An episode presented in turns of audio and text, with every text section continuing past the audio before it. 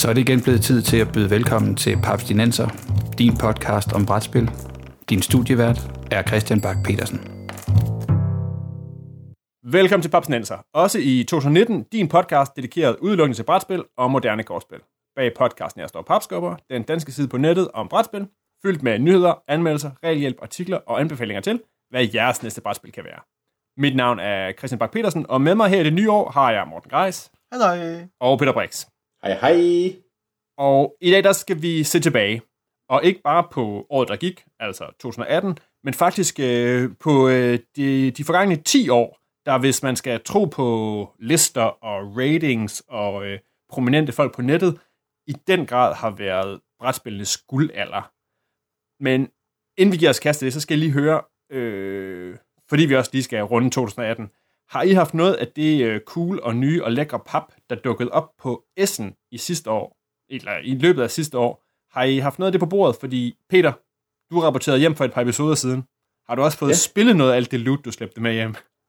Mm, jeg har fået spillet en lille smule. Øhm, jeg har fået spillet, øh, hvad hedder det så, Discover, Lands Unknown, og jeg har fået spillet øh, spillet, som jeg blev nødt til at købe på grund af navnet, Brix. Som jeg går ud fra er et, som et, et helt fantastisk spil. Brix er, øh, er et ganske underholdende lille terningsspil. Øhm, jeg havde lidt håbet, det ville være lige så godt som Ganz Schön Clever, som jeg synes er et virkelig fantastisk øh, lille terningsspil. Øh, det har vi vist været inde på før.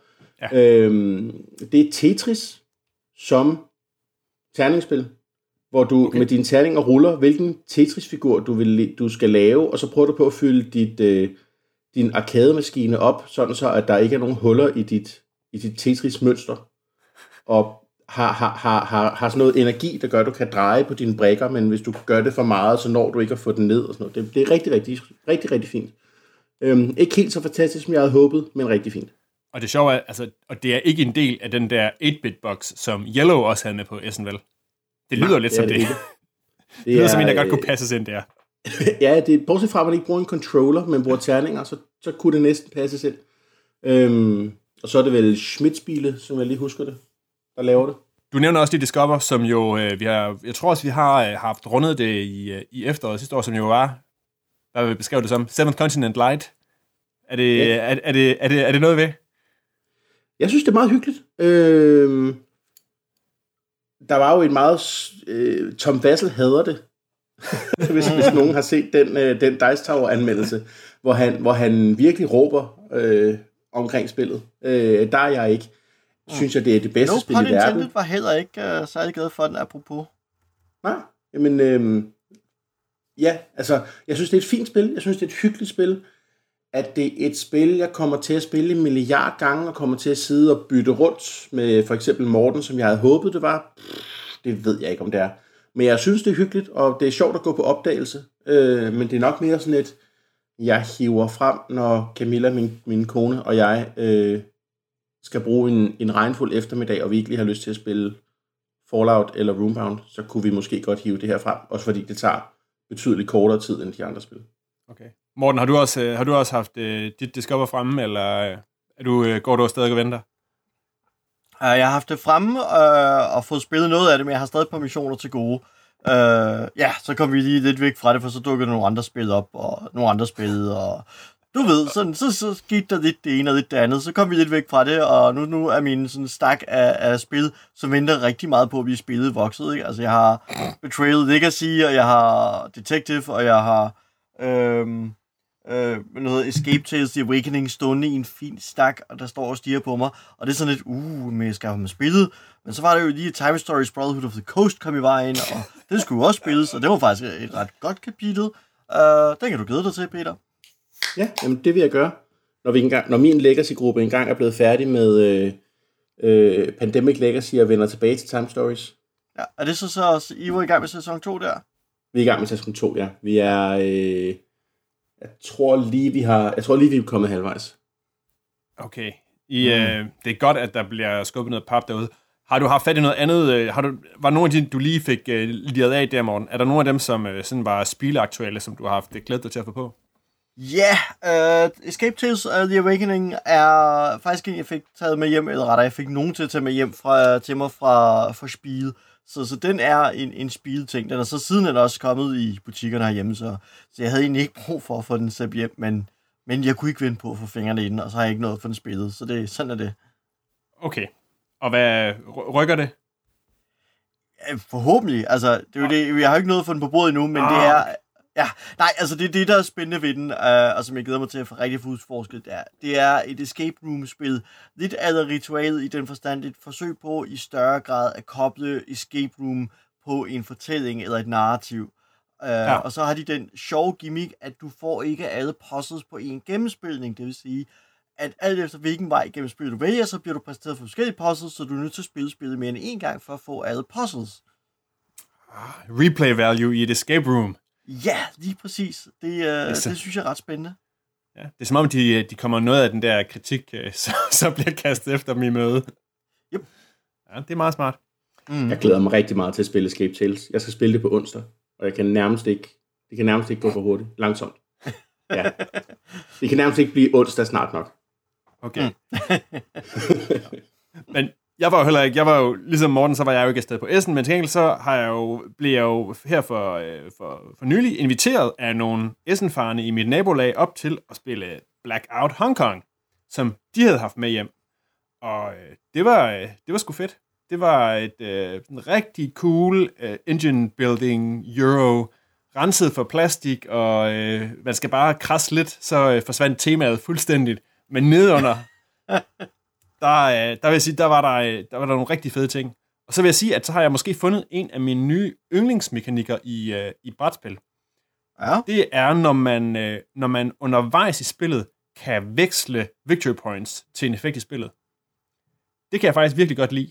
Uh. Altså, hvor man kan sige, ah, er det, kan det betale sig nu at ofre nogle af de her victory points, som jo er det, der gør, at man vinder, for at få en eller anden effekt, for at kunne gøre et eller andet, for at flytte nogle brækker, gøre et eller andet, modificere nogle terninger. Det, puha, det synes jeg, det er faktisk en god, en god effekt, fordi det, der sidder man virkelig og vægter, kan det betale sig her? Øh, så det vil sige, jeg, har, jeg synes, jeg dukket, den er begyndt at dukke op i, i flere spil. Øh, det, den virker. Hvordan har I det med den? Altså, det, det ringer mig lidt i en klokke. Jeg tror, jeg kan komme... Altså, teknisk set kan man vel argumentere for, at nogle gange er der spil, hvor du har nogle mønter, og alle penge er et victory point hver, når spillet sutter, men du kan også bruge mønter til at købe en eller anden effekt ja. Så, ja. så jeg kan godt genkende nogle forløber til, uh, til den mekanik. Uh, og principielt set kan jeg godt lide den, men jeg kan også huske nogle spil, hvor jeg, hvad skal jeg sige, hvor den har måske ikke været implementeret helt perfekt, i den forstand, at man sidder og regner lidt på det og siger, jeg kunne købe en sjov effekt nu, men i virkeligheden er det bedst bare at være passiv og akkumulere point. Uh, og det er der, hvor sådan en mekanik fejler, når det bliver det bedste valg et eller andet sted. Fordi et eller andet sted skal det jo være sjovt at, at vælge nogle mekanikker og træffe nogle valg. Ja, det er rigtigt. Og man siger med sådan et, præcis med et spil som Blackout Hong Kong, der vil jeg sige, det, det der er også lidt godt true, hvis man spiller med nogen, der har lidt uh, analysis, paralysis, AP, så vil det også være, hvor man virkelig vil kunne blive fanget, fordi at der er mange ting, man kan sidde og at holde øje med og vende og dreje, og hvis nu det her kort i stedet for det her kort, og hvis jeg nu flytter den herover i stedet for, og hvis jeg offrer et victory point her, så kunne det være, og det fungerer altså bare bedre, hvis man sådan kører i et vist tempo, altså. Ja, det lyder spændende, og jeg glæder mig meget til at kunne komme i nærheden af, af Blackout Hong Kong. Men ellers så skal vi i dag kigge tilbage på de sidste 10 år inden for brætspil. Fordi uh. vi har kommet til at snakke om det for noget tid siden, og lige her, inden vi startede, der lavede jeg en optælling af, hvor mange af spillene på Board Game Geeks top 100, altså øh, den førende side, hjemmeside på om brætspil, hvor der er rigtig mange brugere, hvilke, hvor, hvilke årstal, der er repræsenteret på, på deres top 100 i, og hvor mange af dem, der er udgivet i perioden 2008 til 2018. Og hvis I nu skal gætte, hvor mange tror jeg så, der er tale om? Altså, spil udgivet i perioden 2008 til 2018 på Board Game Geeks top 100. Morten? 83. okay, uh, hvis du siger 83, så siger jeg 82. Uh, mit egentlige gæt havde været 80, men nu hvor Peter sprang ind der og siger 83, så siger jeg 82. ah, det er, det er, du, er en, du er en sand uh, gamer. Du har, uh, du har luset systemet. Det er bare ærgerligt at sige, at det er 84. så, så ret godt på. Jamen, det vil sige, I og det var sådan så... helt mind det her, ikke? 82, 83, 84. vi er, efter, efter den her mængde podcast-episoder, så er vi totalt i synk. Men er det et spil? det, det bliver en anden episode. Ja. Men altså, nu er I der opad, så I, må jo, I har jo sådan sygt frem og tænkt, det er nok der omkring, det ligger. Men hvad siger I? Er det ikke et, højt tal? Ja. Svært altså, at sige. Altså, den, den er, den, ja, den er svært at sige. Et er jo, at hvad skal jeg sige, øhm, altså hvad skal jeg sige, hvis vi skulle sætte det tal ordentligt op, så skulle vi jo også kigge på fordelingen af udgivelser hen over de sidste, hvad skal vi sige, 30 eller 40 år, og sige, okay, hvor stor en procentandel af spillene er i virkeligheden af de 80 procent, lige nu er det jo 84 procent, der er, øh, hvad skal jeg sige, som udgør de sidste 10, øh, kommer fra de sidste 10 år, men er det så også 84 procent af alle udgivelser på Board Game Geek, øh, der er kommet inden for de sidste 10 år, eller er det kun 30 procent eller 50 procent? Ikke? Altså, jeg kunne godt tænke mig at vide også, hvad skal jeg sige, hvor stor en andel af alle brætspil er kommet inden for de sidste 10 år, for rigtig at se, få en fornemmelse for, hvordan det spiller ind. Ja, øhm, man skal sige, man bliver nok også nødt til at se bort fra, ikke, at, at de her spil, som bliver, bliver rated, ikke, altså der er sikkert, de skal op på at have et vist antal ratings, før at de overhovedet begynder at tælle, tælle med. Ikke? Der er en eller anden ja. algoritme, der jonglerer rundt på noget af det. Og nyere spil, der går folk ind og rater dem med det samme, så på en eller anden måde, så bliver de også skubbet fremad i køen på den måde. Mm.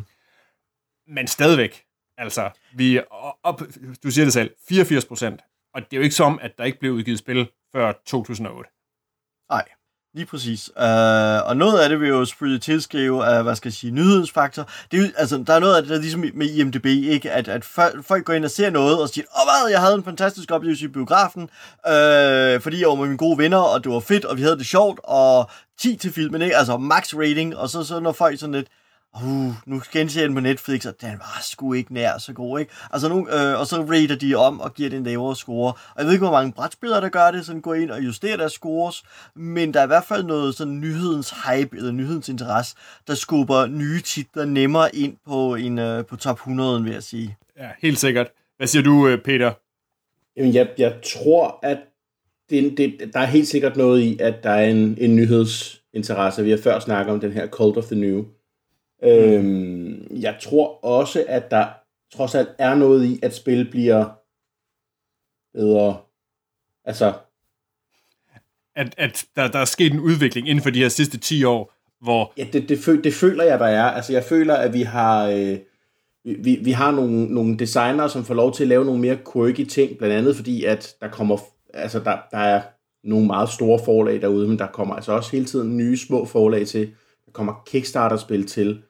Øhm, så folk får lov til at prøve nogle ting af, og nogle af tingene flopper helt vildt. Jeg, som vi har snakket om også tidligere, har jeg Kickstarter-spillene til at bevise, at bare fordi noget er nyt og quirky, er det ikke godt. Men der, er, der kommer også et Seventh Continent ud af det lige pludselig. Ikke? Altså, mm, bestemt. Øhm, jeg sad lige og kiggede på IMDB, nu hvor vi kom på den øh, sammenligning. Ja. Hvor mange af deres top 100 film er udgivet inden for de sidste 10 år, øh, 10 år tror jeg. Det ved jeg ikke. Jeg har, jeg har også lige fået det frem, ikke? og det er bare at sige det, ikke? Og, altså, og, og min, min, min pangdang vil jo være til musik og sige, ja, altså, der vil være en del list, lister, hvor der stadigvæk vil ligge noget, noget Beatles og noget Pink Floyd og sådan noget mm. ret højt på listerne. Ja. Øh, men ja, kom så, har du, har du tjekket, Peter? Hvad siger du? Hvor mange, øh, hvor mange er ja, fra de sidste har, 10 år? Jeg har talt den, og det er 10 film. Wow. så, så, så der er det vendt på hovedet. Så der er det, det er nærmest vendt på hovedet, ja. Det er sjovt, fordi at det genkender jeg lidt inden, og når man ser, altså når de evindelige boglister kommer rundt og siger, ah, de 10 bedste eller andet bøger inden for en given genre, ikke? Altså nogle af dem, jeg kigger på, det er jo inden for science fiction, eller, science, uh, øh, eller inden for de fantastiske genre, ikke? Science fiction, fantasy og horror. Og der er jo også, hvad skal jeg sige, et enormt efterslæb, hvor rigtig mange bøger er, hvad skal jeg sige, var udgivet i 40'erne, 50'erne, 60'erne, 70'erne, ikke? Øh, og så har de bare fået etableret en eller anden form for, hvad skal jeg sige, øh, arketypisk status, der gør, at, at de bliver ved med at blive hængende på listerne, øh, selvom der er udkommet fantastisk science fiction litteratur inden for de sidste øh, 10-20 år, øh, som ikke rigtig kan komme ind på listerne, fordi at der er en eller anden form for efterslæb, der gør, at man får nemmere læst nogle af de ældre titler end nogle af de nyere titler. Øh, men til synligheden fungerer det anderledes med brætspil, og det er måske fordi, i hvert fald i forhold til bøger, at brætspil er nemmere at gå til. Det er hurtigere for mig at få spillet to gange Power Grid, end det er at få læst øh, Dune, for eksempel. ja, men det er alligevel interessant, fordi Morten, hvis du nu skal kigge, altså uden at du nu skal tage en, kunne rykke en top 10 over din yndlingsspil ud, over, ud, af, ud af ærmet, hvad tænker du så, hvis du lige kommer og tænker top 10, og så tænk på nogle af de her spil, er der nogle af dem, altså nu nævner du Power Grid for eksempel, det er jo, mm. så vidt jeg husker, det er lidt mere end, det er lidt mere end 10 år gammel. Ja, den er mange fra 04. Ja, hvor mange tænker du sådan lige, er det, er det så halvdelen, eller er du sådan op på en, på en, en board game geek-agtig ting, der hedder 80%? Uh, det er ikke, altså hvad skal jeg sige, jeg har ikke særlig mange på top 100 i virkeligheden, uh, når det kommer til stykket. Jeg tror ikke, jeg har meget mere end en 30-40 stykker. Uh, men der er også nogle stykker, ting. der ryger... Ja, jamen det er det. Altså, der er også nogle stykker, der ryger fra meget hurtigt. Uh, og det, det, hvad skal jeg sige, det ene er, at der er mange af de store, tunge to-spillerspil, jeg ikke har fingrene i, og ikke, ofte ikke havner i en situation, hvor jeg får dem spillet. Uh, Wolf of the Ring, uh, Star Wars Rebellion, sådan nogle ting, er, er på top 100, men da jeg ikke rigtig sætter mig ned for dem spillet, jamen, uh, eller har ikke sjældent finder tid til at spille de store, tunge to-spillerspil, så kommer, jeg, hvad skal jeg sige, så kommer de ikke ind på min liste over ting. Og så kan jeg se andre, der bare har et stort efterslæb. Altså, jeg har for eksempel Robinson Crusoe liggende, men jeg har stadig ikke fået det spillet. Um, Og det er jo også, det er jo, det er jo igen til, til den fremtidige episode, der hedder det der med at, at, at, at, at samle brætspil er en helt anden hobby end at spille brætspil. ja. Men, men Peter, hvis du nu skal kigge på din personlige top 10, bare sådan fra hoften, ja. hvor mange af dem er så fra den her 10-årige periode, tænker du? Er det, er det halvdelen? Er det 80? Jeg, jeg, øh, jeg, jeg, jeg snød og, og fandt min, min, min top-rated spil på Board Game Geek frem. Ja. Og bare ud, ud fra Board Game Geeks uh, sortering af de spil, jeg har rated højst, der er lidt flere spil, der ligger på en 9'er end 10. Men hvis vi bare tager de 10 øverste spil, så er det 8 af dem. Der er fra de sidste 10 år. Ej, det er spot on. Og må jeg... Det er, øh, det er Caly, og det er Roombound Second Edition, der ryger udenfor. Okay. Så det er jo ikke engang sådan, det er jo ikke engang uh, rigtig, rigtig gamle slager. Nej. Nej, okay.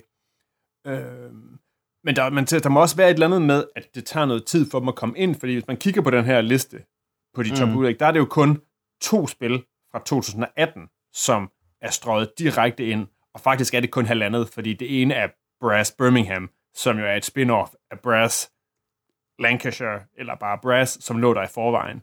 Så der er faktisk kun halvandet spil fra 18, så det kræver også et tilløb. Eller, ja. eller er det bare fordi, at, at 2018 har været et lunkent år, var der flere fra 2017, tænker I tilbage, og siger, wow, de her klassikere, de rører bare direkte ind.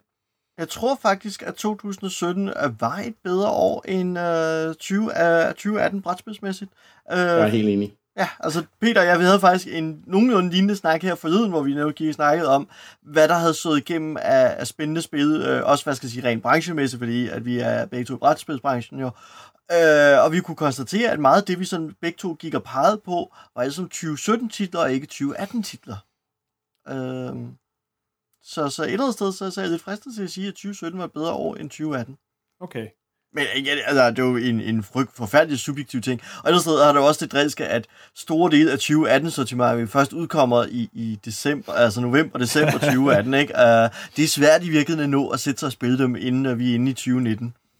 Uh, og så er der jo, branchen er jo, altså brætspilsbranchen har jo her i 2018 været så forbløffende hårdt ramt af forsinkelser, som man tror, det er løgn. Der, der er virkelig mange titler og, og ting og sager, oplag, der er blevet skudt til 2019. Øh, simpelthen fordi de kan simpelthen ikke nå at producere dem hurtigt nok på de, øh, i Kina og sejle dem øh, hurtigt nok til øh, Europa og USA. Nej, for det var også en anden ting, jeg vil sige, at, at det der med, at, som, ja, som du også fik nævnt tidligere, det der med, at i takt med, at braks, væksten inden for brætspil er eksploderet, så vil der også komme større udvikling, og der vil komme, komme, altså, der vil komme flere ting at vælge imellem, så der vil også være mere, være guld at finde. Fordi det var for nylig, der var den der artikel, som, som i hvert fald blev delt en del på, på Papsnak og blandt andet, som handlede om det der med, om der efterhånden var kommet sådan et glat, altså at der simpelthen blev lavet for mange brætspil. Mm. et eller andet sted er jeg jo fristet at sige, ja, det gør der. Uh, altså, jeg har tidligere argumenteret lidt for, at det føles som om, at forlagene udgiver to typer af spil. Dem, de bare udgiver for at have en nærmest mundtlig udgivelse, og som bare bliver sprøjtet ud, og aldrig rigtig fuldt op. Altså man kan se nogle gange, så opdaterer de ikke engang deres egen hjemmeside med at sige, se spillet er ude, du kan downloade regelbogen her. Den, altså spillet kommer bare ud og bliver nærmest, altså det er sådan lidt fire and forget ting. Øh, og så er det de spil, som får en helt kredser om at sige, nu bygger vi en øh, kampagne op, og nu skal I høre om, at det kommer, og anmelder eksemplarer, og alle sådan nogle ting. Og de ligesom gør at prøve at opbygge en staying power for det her spil. Øh, så jeg synes, at, at, hvad skal jeg sige, at branchen selv et eller andet sted har anerkendt det, og Altså noget, jeg bemærkede for eksempel igen fra, fra min arbejdsposition af her i november, der fik vi jo, altså i november måned fik vi jo over, hvad var det, cirka 100 nye titler ind. Altså det betyder jo, at man rydder nyhedshylden konstant. Ikke? Og, og det vil sige, hvis du kom altså hvad skal jeg sige, hvis du ikke lige var der ofte nok, og det er ret, ret ofte i den periode, jamen så, så når visse ting at gå ind på nyhedshylderne og forsvinde igen, inden du når forbi. Og se, øh, at sådan noget er kommet, ikke?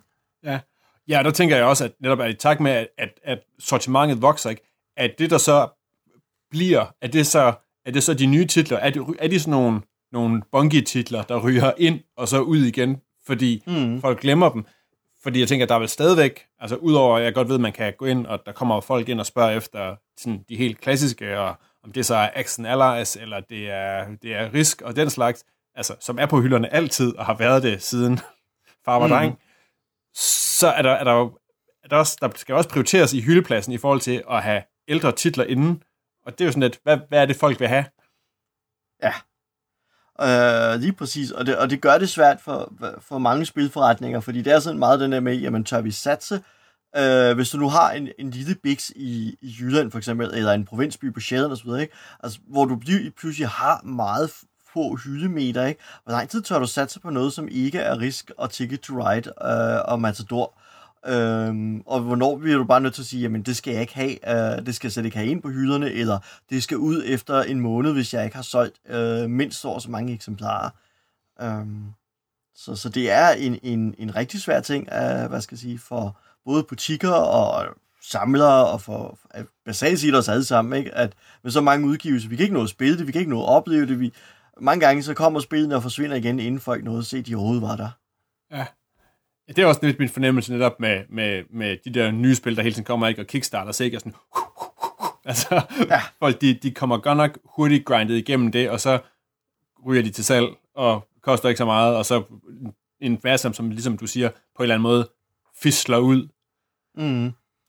Lige præcis, og, og der tror jeg at vi ryger ind i, at det kan godt være, at, hvad skal jeg sige, at kunderne er der, eller der, at samlere og købere og folk er der til at købe en frygtelig masse spil, og der stadig bliver brugt en frygtelig masse penge på en masse spil.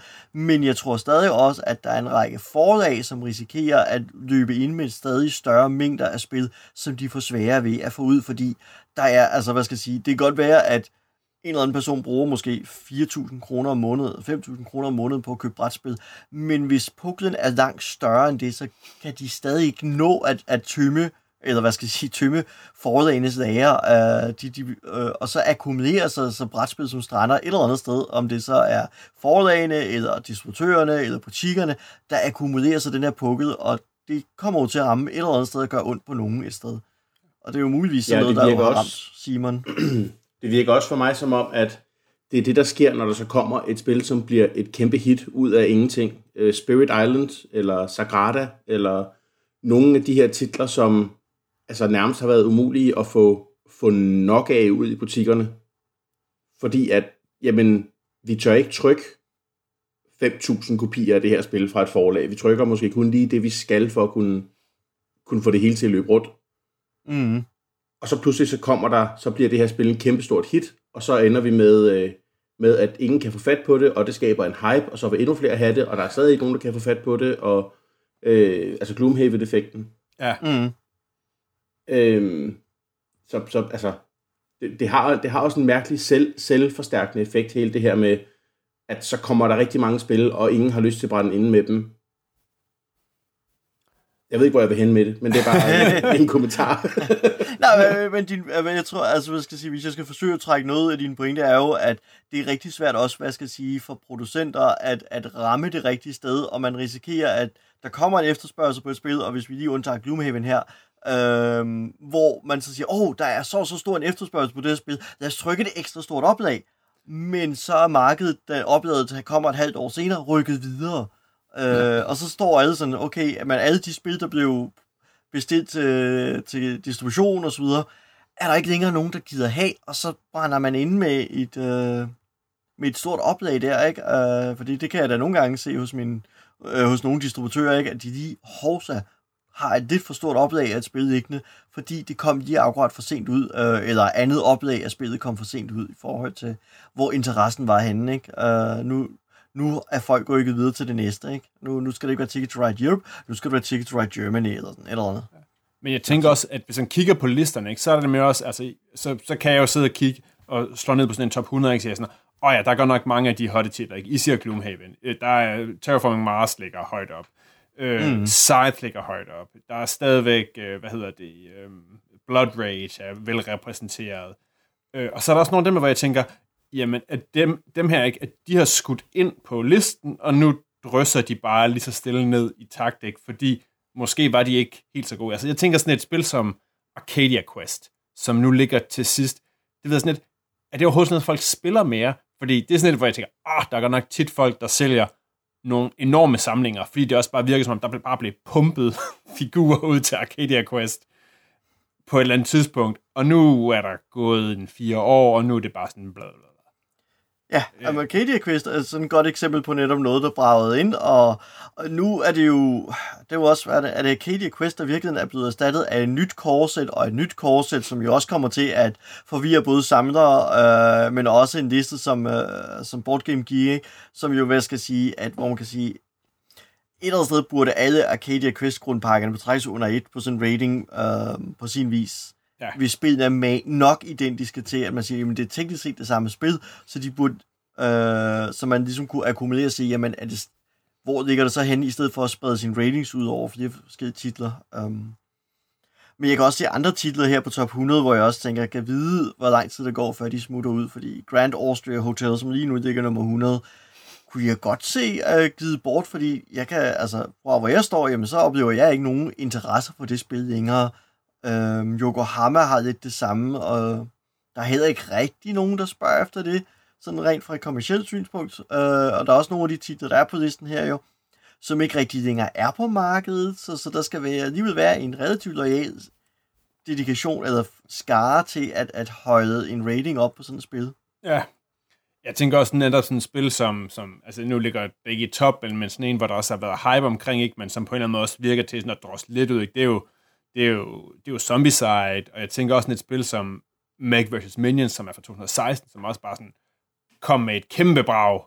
Mm. Og nu ved jeg sgu ikke rigtig, om der er nogen, der er sådan rigtig er dedikeret til det spil længere, så må ikke også det ryger fra sin, uh, sin PT 29. plads og sådan, langsomt forsvinder nedad i, i, uh, men, i, i rating, imens der kommer en ny uh, hotness til. Det kunne man godt forestille sig jo. Uh, altså, det, det, det er noget sted fristet til at antage, at det er det, der kommer til at ske her. Men igen, det er også, altså, det er jo, det er jo en spændende liste, og det er jo svært at vurdere, ikke? Altså, jeg kan se, El Grande fra 95 ligger jo fint på en 57. 20. plads, og det, det er jo det spil, som ikke er nemt at skaffe andet end antikvarisk, øh, i, uanset hvilken udgave man vil have, og så er det jo kun endda 95 udgaven, som, og ikke for eksempel den store big box udgave, der er på top 100. Ja, Ja, præcis. Det er jo, det er jo den, som... Øh, det, bedste, det bedste bud, det er, det er danske genbrugsbutikker. Ja. Fordi der må være, de der uh, Hans Glück, de må have lavet mm. rigtig mange af dem der i, i 96, da de udsendte den på det danske marked. Mm. De har brugt mere energi på at, at trykke spil, end på at uh, hvad hedder det, korrekturlæse deres regler. Øhm. Og, og, igen, altså, det er også fordi, El Grande er et sted sjov, ikke? Fordi altså, det er 95 udgaven, der er på top 100, men Big Boxen er ikke, og, og jubilæumsudgaven fra, altså 10 års jubilæumsudgaven er heller ikke. Fordi, hvad skal jeg sige, hvis alle tre udgaver var lige gode, skulle man jo mene, at de var lige godt rated, og ja. lå lige højt, så at sige, ikke? Og et andet sted er det jo så sjovt at se, at folk vurderer i virkeligheden de forskellige udgaver forskelligt. Om det er så på grund af, hvad skal jeg sige, de uh, expansions, der er i, der trækker dem ned, eller om det er hvad skal jeg sige, om El Grande er vurderet højt, fordi dengang det kom ud, og det vil sige, folk, der rated det tidligt, har rated det højt, fordi det var godt dengang. men folk, der kommer til El Grande nu, kommer til en senere version måske, for eksempel Big Boxen eller jubilæumsudgaven, og sammenligner det med, hvad de nu har, og derfor rater det lavere. Men jeg tænker, hvis, hvis, hvis det der skulle være, være rigtigt, så tænker jeg, så burde der være flere, flere spil fra den her periode, burde der ikke, som. Jo. lå højt op. Fordi, Det er så rigtigt. fordi lige nu ikke så El Grande ligger godt nok og repræsenterer 90'erne utrolig alene. Ja, det gør det godt nok. Det er... Det artikel så jo frattes er vist noget af det eneste, der er fra 90'erne uh, her. Der, ja, der er faktisk kun to titler fra 90'erne. Så man Som kan jo næsten som ellers var- over, at sådan et spil som Katan ligger på 297. pladsen. mm. Som, som jo ellers er et spil, som, som der i hvert fald har hjemme er mange mennesker, som der rammer som et af deres første øh, quote-unquote tunge brætspil. Men det har vi også snakket før, ikke? Fordi det, altså, er det ikke... Jeg mener, det er, det er præcis Catan, som er det, som flest folk har rated på Board Ja. Game Geek. Men spørgsmålet er jo så, om folk, hvad skal jeg sige, hvornår folk bliver så brætspilsentusiaster, at de begynder at gå ind og rate. Er det, når de opdager klart. Katan, eller er det, når de i virkeligheden har spillet Katan, fundet ud af, at der findes nye og mere interessante spil end Katan, øh, og når, hvad skal jeg sige, og ligesom har passeret Katan, er måske kommet til Agricola og Terra Mystica, Carl's Burgundy, og siger, nu skal jeg ind og rate. Øh, og så, så bliver Katan lige pludselig rated i forhold til de spil, og så ryger Katan ned. Det giver god mening. Lidt ligesom man super rater sine fede Kickstarter-spil højt, fordi man er revet med af det hele, så giver det god mening, at, at Catan bliver sådan noget, man ser tilbage på. Øhm, fordi, altså som sagt, et spil som, som nævnte det, Spirit Island fra, som jo er spritnyt, som mm. jeg jo tidligere vist har beskrevet som anti-Catan, fordi man beskytter en ø imod de der settlers, der kommer susende. Mm. Jeg har virkelig svært ved at se det fortsæt med, altså det ligger nummer 22 lige når vi sidder og optager. Lidt, ah, det er altså ikke, det er altså ikke det 22. bedste spil i hele verden, nogensinde. Det, det, det er det bare ikke. Synes jeg, synes jeg. Nå, Og det, det, øh, og det tror jeg også gerne på. Altså, hvad skal jeg sige, nogle af de anmeldelser, jeg har set af spillet, øh, hvad skal jeg sige, de er ikke fordi, de er utilfredse med det, men det er ikke fordi, de render rundt med armene øh, i vejret over det. Øh, ikke alle i hvert fald. Så, så, så jo, 22. pladsen, øh, vi synes at være sådan en, en hype-score, lidt. umiddelbart i hvert fald, i min, øh, hvad jeg sådan umiddelbart kan vurdere. Jeg tænker, at vi på i en snarlig episode, der, øh, der vil jeg godt love, at der dykker vi ned i en håndfuld af de her top-rated spil, og så snakker vi måske også lidt mere om, hvad de her lister kan, og hvad de i hvert fald ikke kan. Men skal vi ikke lige prøve at kigge lidt frem? Som sagt, så nævnte vi før, at to spil fra 2018 PT er på Board Game Geeks top 100.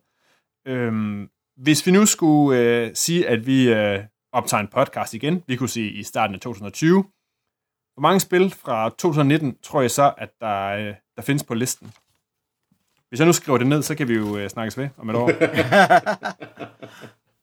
Det husker vi helt sikkert. Lad os se, ja. Jeg siger fire. Dammit, det var også det, jeg vil sige. Um, så siger jeg, uh, jeg siger 6. Okay. Og Så tager jeg det høje tal her, så ser vi, hvad der sker. Hvad siger du, Christian? jeg siger i hvert fald ikke fem. Det ville være helt skørt. Jeg siger, Det vil være fjollet. jeg siger, jeg siger ja, eller virkelig, virkelig fremsynet. Hvis det nu er fem, hvor, hvor, hvor godt vil det sige. Jamen, så nøjes jeg med at sige, det, at, øh, at 19 bliver et lidt tyndt år, så jeg siger 3. Så jeg går under. Så det er Peter, der, Sådan. Peter der, og Morten, der er fanget i midten. Men og er der nu, altså, skal I virkelig have, skal I virkelig have, hvad hedder det, krystalkuglen fremme? Er der nogen af jer, der tager skid på, hvilke af de her titler, der er på vej? Nu er I jo lidt mere insider, end jeg er. Hvad bliver, hvad bliver The Hotness her det kommende år? Det tør jeg faktisk ikke sige. Jeg har ingen Øh, idé. Nej, det er også fordi, altså hvad skal jeg sige, selv når man er i branchen her, så, så hvad skal jeg sige, står vi ofte i en situation, hvor virksomhederne rigtig godt kan lide at lave sådan en surprise effekt. Uh, så selvom vi ved, at Kickstarter er på vej, men så inklusive forsinkelse, så er det svært at vurdere. Selvom Continent har jo en masse ekstra materiale på vej, som kunne gøre, at den fik et, et boost øh, opad, eller udvidelsen måske kom, øh, kom ind på listen, hvis det bliver lige så hypet.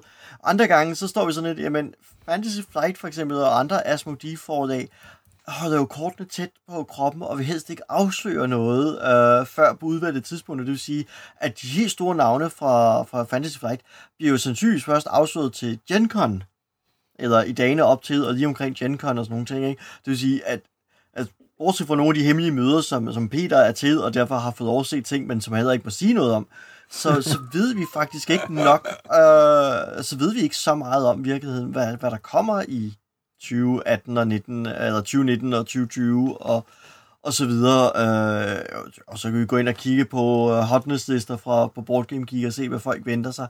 Um, altså Gen 7 kunne jeg forestille mig kunne ret, hoppe ret højt på, uh, på Played Hat Games, altså deres næste Crossroad game. Den, uh, den virker spændende. Det kunne også, eller så forudser jeg i hvert fald, at, øh, at man ikke, at øh, Keyforge tager et øh, lidt hop derop af os i hvert fald. Det virker som om, at det har fået meget godt øh, fat i, øh, i folket her i, i, i slutningen af sidste år. Jo, øh, Keyforge har helt bestemt en chance. Øh, jeg er spændt på, om sådan lidt som, som Nemesis eller sådan noget kommer på. Super hyped lige de her dage. Øh, nok også, altså, alle folk begynder at få deres Kickstarter-kopier nu, ikke? Ja. Øh, men hold da op, hvor taler folk pænt om det spil lige i, i optagende stund. Det kunne jeg... Jeg er, interesseret, jeg er meget spændt på at se, hvad folk siger om det om en måned. Om Ja. et år. Om et år. Mhm. Mm-hmm. Det, jamen, hermed noteret ned. Vi øh, holder øje med det, og ja, øh, altså det, det bliver spændende at se, um, hvor mange øh, eksemplarer der er at købe lige om lidt øh, brugt. brugt men Lige præcis. Lige præcis. pakket ud. Jeg har pakket det ud og kigget på det. Nu skal det videre. Men lad os med det sige, at nu er vi færdige med denne første 2019-episode af Papsnenser. I 2020, der øh, kan vi snakkes ved, og så kigge på, om øh, hvor mange af de nye hotte titler, der har sneget sig ind på den her, øh, den her liste. Det skal først siges, at øh, altså Board Game Geek, de er store. Jeg har også lige tjekket, inden vi gik på, der tjekkede jeg også øh, Tom Vassels fra Dice Tower, hans seneste liste og øh, hvor øh, der var 84 spil fra perioden 2008 til 2018 på Board Game Geeks liste, så er der 85 på Tom Vassels. Så han rammer meget øh, præcis ned i demografien, må man sige. Det må man sige, ja. Du kan finde links til de spil, vi har rundet, de øh, hotte og øh, både de nye og de gamle på papsko.dk-podcast eller papsnenser.dk, hvor du også kan finde alle vores tidligere episoder. Der er også et link til vores side på tier, hvor du kan støtte papsnenser med en tier eller et andet beløb per episode, hvis du har lyst. Og stort tak til jer, der allerede har koblet sig på, og ditto til jer, der har smidt stjerner og ratings efter os på øh, iTunes. Det var alt for denne gang. Sammen med mig i studiet i dag var Peter Brix og Morten Greis. Papsnenser er produceret af Bo Jørgensen og Christian Beckmann. Jeg hedder Christian Bak petersen og på vegne af Papsnenser håber jeg på et godt brætspils 2019.